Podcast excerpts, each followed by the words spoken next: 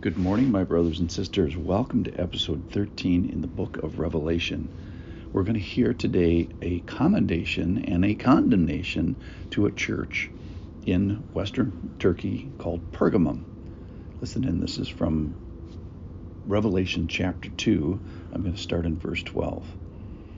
And the angel of the church in Pergamum, I'm sorry, and to the angel of the church in Pergamum, right? That is to the church in Pergamum the words of him who has the sharp two edged sword. So it's referring to Jesus. Verse 13. Here's the words to them I know you where you dwell, where Satan's throne is. Yet you hold fast my name, and you do not deny my faith, even in the days of Antipas, my faithful witness, who was killed among you, where Satan dwells. So that's the commendation. Then 14, here's the condemnation. But I have a few things against you. You have some there who hold the teaching of Balaam, who taught Balak to put a stumbling block before the sons of Israel, so that they might eat food sacrificed to idols and practice sexual immorality. So also you have some who hold the teaching of the Nicolaitans. Therefore repent. If not, dot, dot, dot. We'll get to that tomorrow about what the consequences might be.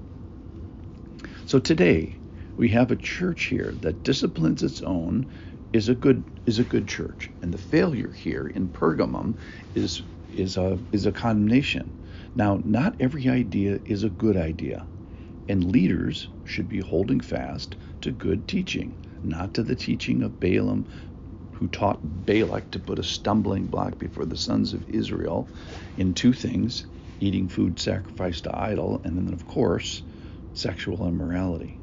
Now, just one comment about eating food sacrificed to idol. The rest of the New Testament says that eating food sacrificed to idols can be no big deal because there is no such thing as, as true idols and there is no such thing as sacrifice to such idols. So you're at liberty to eat food sacrificed to idols if your heart is right about it. But if it results in false worship of your heart or results in false false witness to others, then then don't do it. But here it, they're they're really trying to practice it, and so it is uh, forbidden. All right, and how about the sexual immorality? Well, the road to bad theology either starts with bad sexual moral, morals, and bad sexual morals then lead to bad theology. Similarly, bad theology leads to bad sexual morality. And then also also in this bad group is the teaching of the Nicolaitans, which nobody's exactly sure what that is. So who should be repenting in this congregation? Is it just the people that are that are apostatizing? Yes, of course them, but it's everybody else too. The whole church should be repenting. Why is that? Well, they're allowing the bad teaching and they're allowing these people in the church and they are accountable. They are accountable for what they allow in their church. So there's this good condom, commendation here.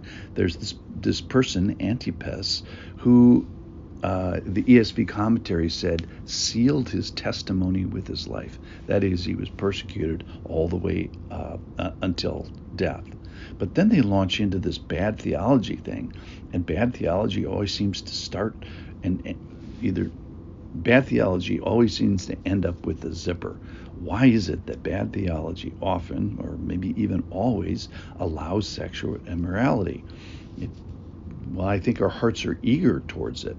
And perhaps to avoid the shame and guilt of sexual morality, one builds a morality or a theology or a worldview that explains it and maybe even de- demands it. It's a tendency of man to bend one theology towards one zipper. All right, so the problem with the church, though, is that you're uh, you're tolerating it. So this is, yes, a call for intolerance. Not everything is okay in the world. Not every a worldview is of equal value.